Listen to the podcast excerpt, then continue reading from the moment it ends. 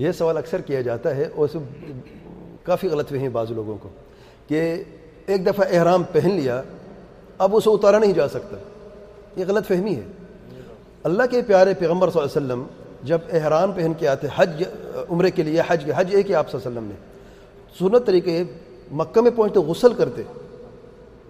جب غسل کرتے کیا، احرام کی پہن کے غسل کرتے کیا، تو احرام اتار، غسل فرما لیتے، پھر احرام پہن لیتے۔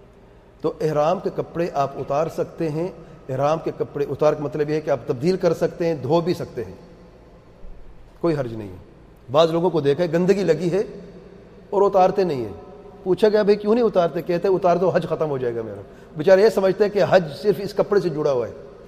احرام کے دو جو کپڑے ہیں، مردوں کے لیے جو دو چادریں ہیں، یہ پہننا جو ہے، یہ رنگ سنت ہے۔ اور احرام کی کیونکہ ہم نے سلوے کپڑے نہیں پہننے، اس لیے ہم پر واجب ہے کہ ہم یہ احرام پہن لیں۔ ورنہ اصل احرام تو نیت ہے۔ جب کہتے لبیک اللہم عمرہ و حجن، یا لبیک اللہم حجن، یا لبیک اللہم عمرتن و حجن، جب یہ نیت کر لیتے ہیں، تو اب احرام میں داخل ہو گئے ہم۔ ورنہ جو کپڑے ہیں، یہ اب اگر آپ کپڑے اتار دے دیا نہیں پہن سکتے، آپ عام کپڑے پہن سکتے، فدیہ دے دے، کپڑے اتار لے آپ۔ احرام کے کپڑے اگر آپ اتارنا چاہتے ہیں اس کی جگہ سلے کپڑے پہننا چاہتے ہیں، کسی کو سردی لگی ہوئی ہے، بخار شدید ہے اور حج میں سردی ہے، تو اس کے لیے جائز ہے کہ وہ احرام کے دو کپڑے جو ہے وہ اتار دے اور اپنے سلے ہوئے کپڑے پہن لے اور ایک فدیہ دے دے۔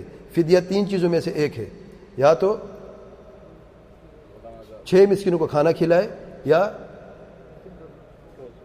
تین دن روزہ رکھے اور یا ایک بکرا ذبح کرے۔ وہ مخیر ہیں ان تینوں میں سے۔ بشرط کہ سر نہ ڈھانپے۔ اگر سر بھی ڈھانپ لیا تو پھر اور فیدہ دینا پڑے گا۔ یہ محفورات الاحرام ہیں۔